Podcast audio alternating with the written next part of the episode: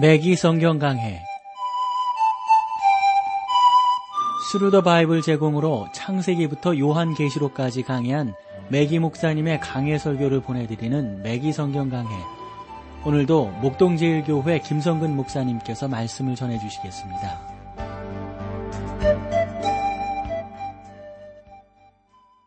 여러분 안녕하셨습니까? 맥기 성경 강해 자 오늘도 여러분들을 아모스서로 모시겠습니다. 오늘은 2장 13절 말씀부터 어, 함께 나누도록 하겠습니다. 곡식단을 가득히 실은 수레가 흙을 구름같이 내가 너희 자리에 너희를 누르리니 어, 여러분 요 구절은 여러 가지로 해석할 수 있다고 봅니다. 그래서 일부 사람들은 하나님을 마치 마차처럼 우리를 누르시는 분으로 생각하는 것. 근데 이것은 불손하다고 믿는데요.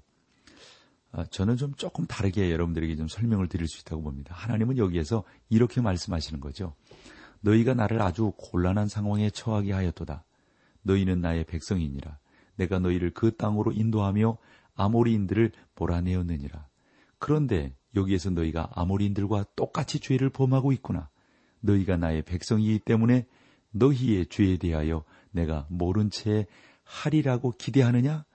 아니다. 나는 곡식단을 가득히 실은 수레가 흙을 구름같이 내가 너희를 누르겠다. 라고 지금 말씀하고 계신 겁니다. 그러니까 하나님께서 죄에 대해서 범죄한 것에 대해서 얼마나 단호하게 말씀하고 계시는지 우리가 잘 알 수 있는 것이죠. 그 다음으로 14절에서 16절을 보겠습니다. 빨리 다름질하는 자도 도망할 수 없으며 강한 자도 자기 힘을 낼 수 없으며 용사도 피할 수 없으며 활을 가진 자도 설 수 없으며 발이 빠른 자도 피할 수 없으며 말 타는 자도 피할 수 없고 용사 중에 굳센 자는 그날에 벌거벗고야 도망하리라. 이는 여호와의 말씀이니라. 일부 해석가들은 이 말씀이 아모스 예언의 첫 구절에 언급된 아, 어떤 지진을 가리킨다 이렇게 믿는데요.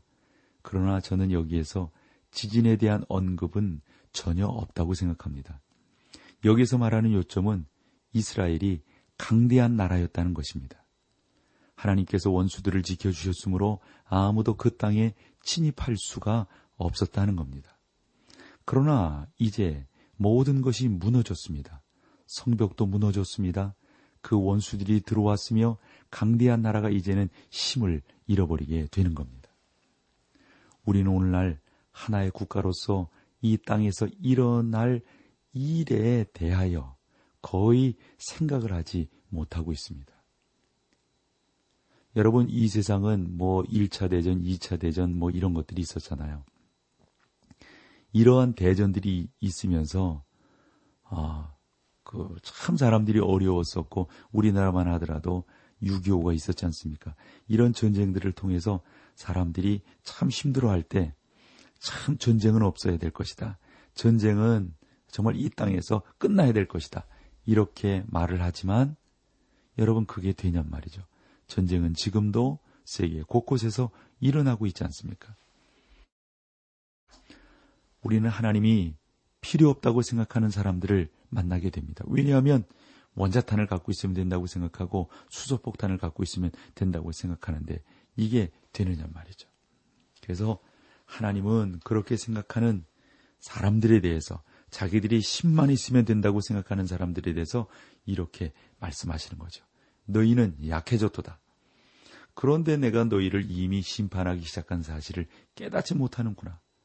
이것이 아모스의 메시지이며 사람들이 아모스를 마을 밖으로 추방시키려고 했던 그러한 놀라운 일이 되는 겁니다. 또한 아모스의 메시지를 듣기 싫어했던 것도 놀라운 일이 아닙니다.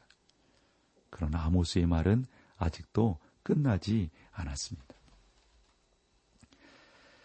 자, 이렇게 2장을 정리하고 이제 3장으로 넘어가 보겠는데 3장의 주제는 이스라엘의 온 집에 대한 하나님의 책망이 계속되어지고 있습니다.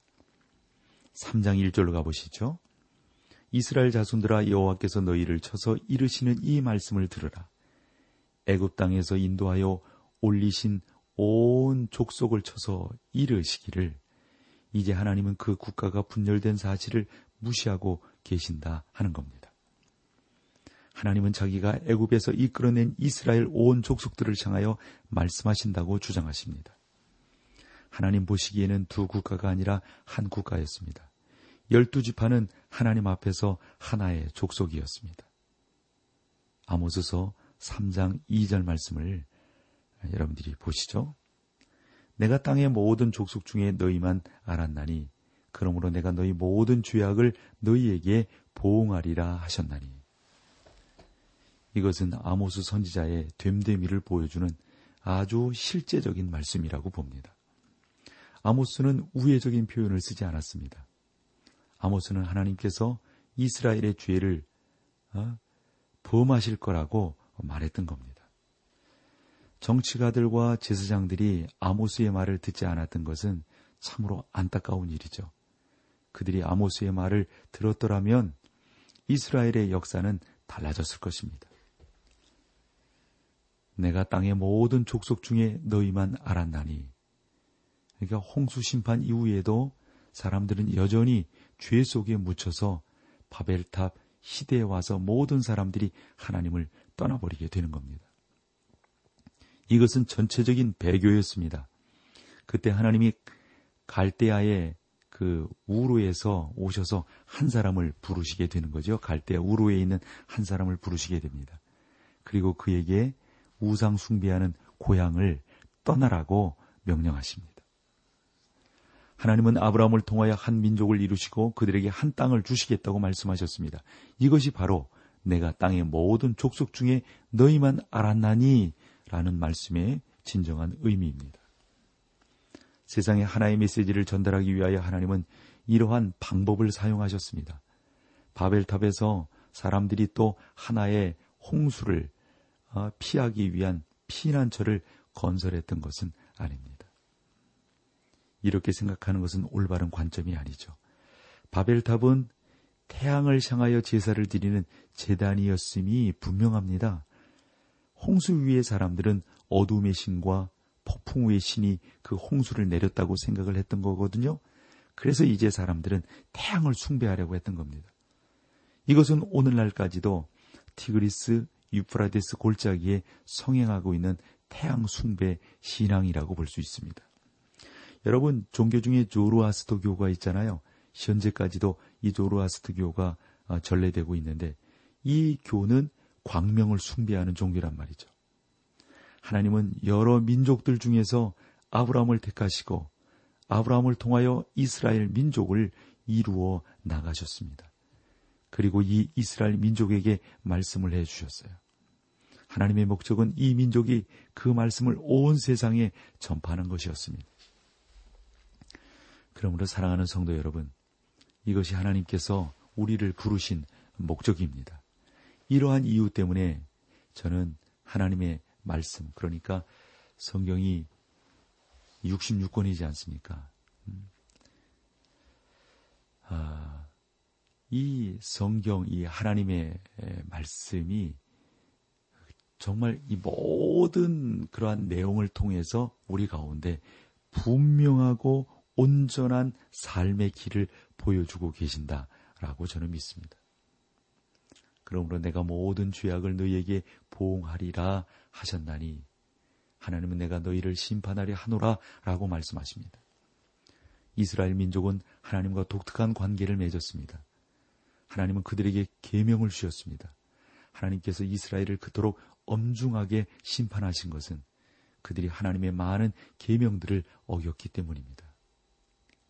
알다시피 깨달음에는 책임이 따릅니다. 계시를 받은 민족은 어두움 가운데 있는 민족보다 훨씬 더 큰 책임이 있는 것이죠. 이것이 하나님이 여기에서 제시하고 계시는 위대한 원리입니다. 하나님은 빛을 받은 자들은 어두움 가운데 있는 자들보다 훨씬 더 엄격하게 어, 대하시겠다라고 말씀하고 계십니다.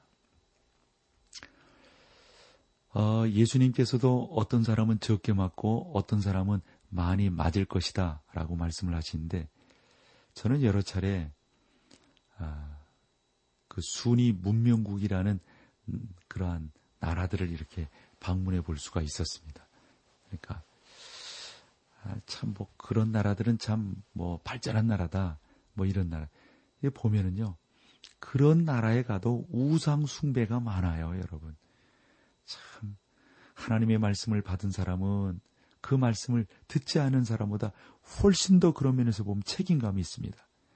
그러므로 각각 그 말씀을 받은 사람은 심판의 정도가 다를 것입니다. 이 내용을 우리 찬송 함께 하시고 계속해서 말씀을 나누도록 하겠습니다.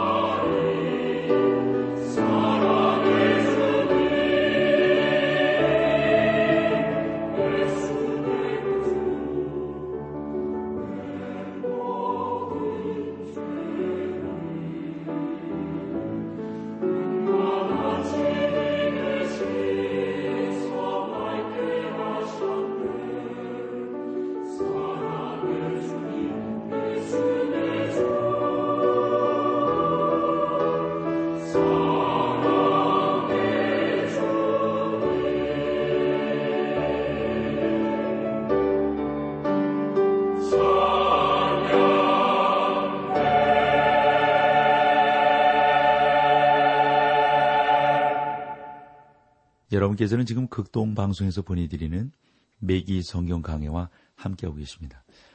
우리가 찬양 전에 그 2절 말씀, 내가 땅의 모든 족속 중에 너희만 알았나니, 그러므로 내가 너희 모든 죄악을 너희에게 보응하리라 하셨나니, 요 말씀에 대해서 나누었거든요. 그러니까 더 많이 받은 사람은 더 많은 책임을 하나님께서 요구하고 계신다 하는 겁니다. 하나님의 말씀을 받은 사람은 그 말씀을 받은 사람답게 하나님께서 책임을 요구하신다는 것이죠. 사실상 선지자 아모스가 논리적으로 무슨 말을 했는지 보여주는 일련의 문답이 있을 것입니다. 그러니까 아모스는 몇 가지 기본적인 진리들을 다루고 있는데요.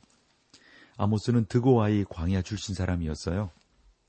그래서 그는 그곳에서 오랜 체험을 했거든요.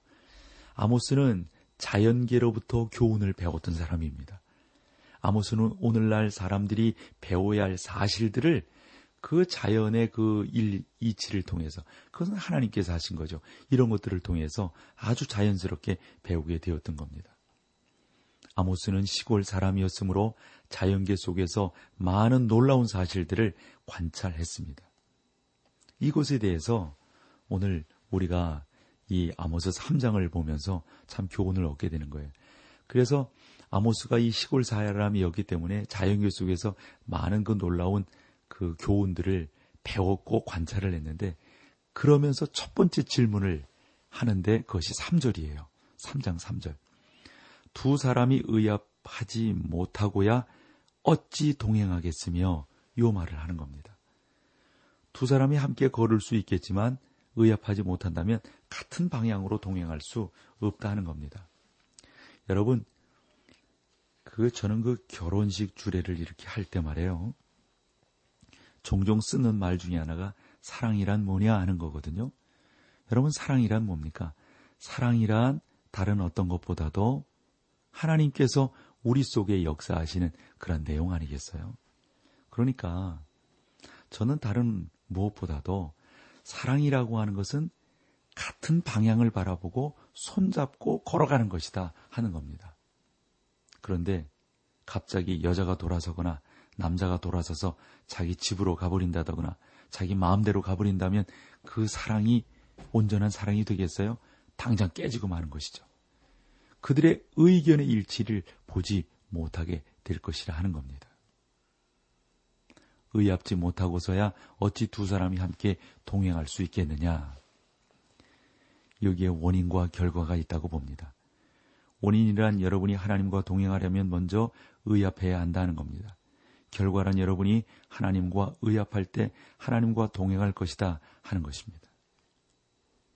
이것은 하나님께서 찾아오셔서 여러분과 의합하시리라는 뜻이 아닙니다. 우리가 하나님 편으로 가서 그분과 의합해야 한다 하는 것이죠. 누군가 말했듯이 하나님은 자신의 마차를 타고 승리의 행진을 계속 해야만 하는 것입니다.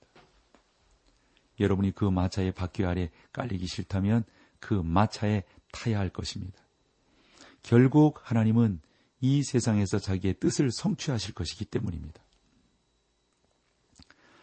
이 메기 목사님이 영국을 방문하셨을 때 윈저성과 햄플턴 법원을 돌아볼 기회가 있었는데 그때 아주 매우 흥미있는 사실을 알았다 이러면서 좀 적으셨어요. 그것을 여러분들이 소개하면 이겁니다. 맥기 목사님은 헨리 6세, 그리고 헨리 8세, 그리고 리차드 2세 등을 어, 생각했다는 것입니다. 어, 그 사람들이 윈저성과 햄프턴 법정에서 많은 사람들을 교수대에 보냈기 때문이라는 건데요. 그래서 그 런던 탑이 그런 면에서 유명해졌다 하는 거거든요. 그들은 잠시 동안 자기 고집대로 행했다 이렇게 메기 목사님은 말을 하고 있어요. 그러니까 헨리 6세니 헨리 8세니 리차드 2세는 뭐 전권을 휘두르던 사람들이다 하는 것이죠. 여러분 그러나 오늘날 헨리 8세 같은 사람은 아무도 주목을 받지 못합니다. 그래서 저는 이 메기 목사님의 이 예를 통해서 성도 여러분들에게 이렇게 말씀을 드릴 수 있다고 봅니다. 하나님은 자기의 우주를 자기의 뜻대로 운행하십니다. 그리고 인간으로부터 어떠한 충고도 받지 아니하십니다. 여러분과 내가 하나님과 동행하려면 하나님의 방법대로 따라가야 하는 것입니다. 아모스는 두 사람이 의합하지 못하고야 어찌 동행하겠으며 라는 이 첫 번째 질문을 통하여 하나의 위대한 설명을 하고 있는 것입니다. 그러니까 우리가 하나님 그분과 함께 합해서 나아가지 않고서 어떻게 의를 이루고 어떻게 하나님의 놀라운 역사들을 이루어낼 수가 있느냐 하는 것입니다. 또 하나 3장 4절로 가보실까요? 사자가 옮긴 것이 없고야 어찌 수풀에서 부르짖겠으며 젊은 사자가 잡은 것이 없고야 어찌 굴에서 소리를 내겠느냐. 사자가 움킨 것이 없고야 어찌 수풀에서 부르짖겠으며 사자는 아주 조용하게 소리 없이 이동을 합니다. 사자가 먹이를 움켜주기 전에는 소리를 내지 않습니다. 그러나 먹이를 잡았을 때는 큰 소리로 으르렁거립니다.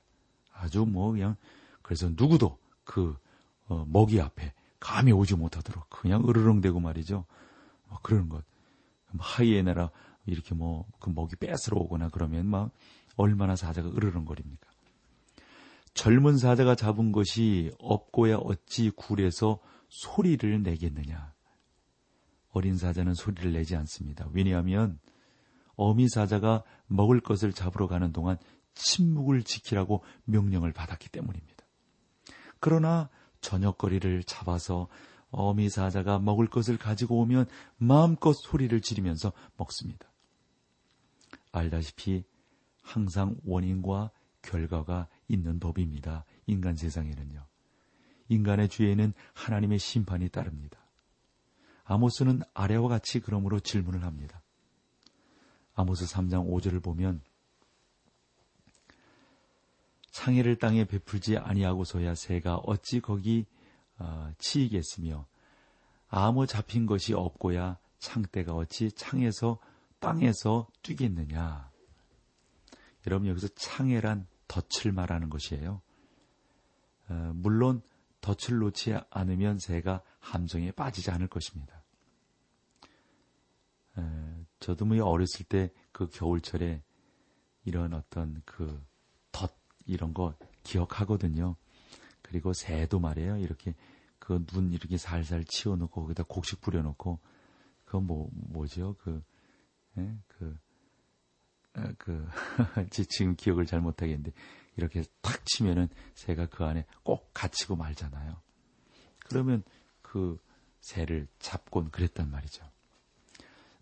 그래서 그런 새들을 잡기 위해서 우리가 덫을 놓고 그러는데, 어, 덫 없이는 새를 잡을 수 없단 말이죠.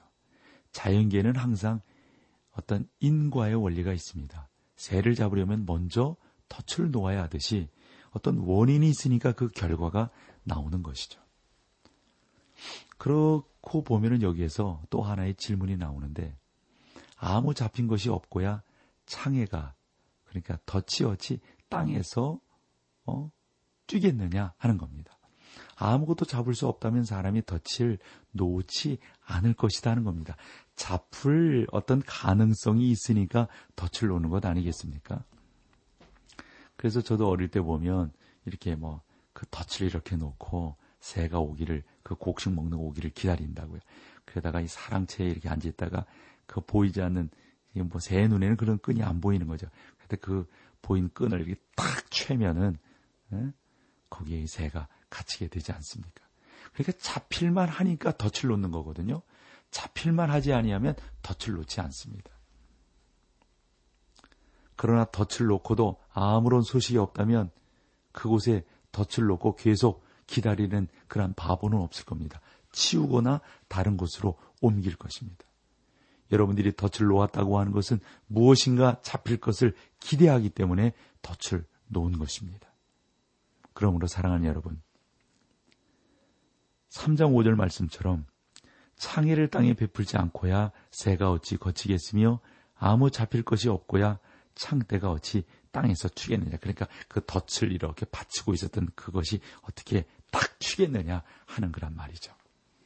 그러므로 여러분, 우리가 하나님 앞에 반응해야 함께 그 하나님께서 말씀해 주신 율법과 걸어가야 하나님의 큰 은혜를 받을 수 있고 능력을 체험할 수 있다고 하는 사실 기억하고 믿음 안에서 승리하며 나가는 저와 여러분이 되기를 간절히 소망합니다. 오늘은 여기까지 할게요. 다음 시간에 뵙겠습니다. 맥기 성경 강해 지금까지 Thru the Bible 제공으로 창세기부터 요한계시록까지 강해한 맥기 목사님의 강해 설교를 목동제일교회 김성근 목사님께서 전해주셨습니다. 이 시간 방송 들으시고 청취 소감을 보내주신 분께는 나침반 출판사에서 신앙서적을 보내드립니다. 청취 소감을 남겨주실 분들은 극동방송 홈페이지 매기 성경 강해로 들어오셔서 사연을 남겨주시거나 문자로 참여하실 분들은 한 통에 50원의 유료 문자 샵 1069, 샵 1069번으로 보내주시기 바랍니다. 매기 성경 강해 오늘 순서를 마칩니다.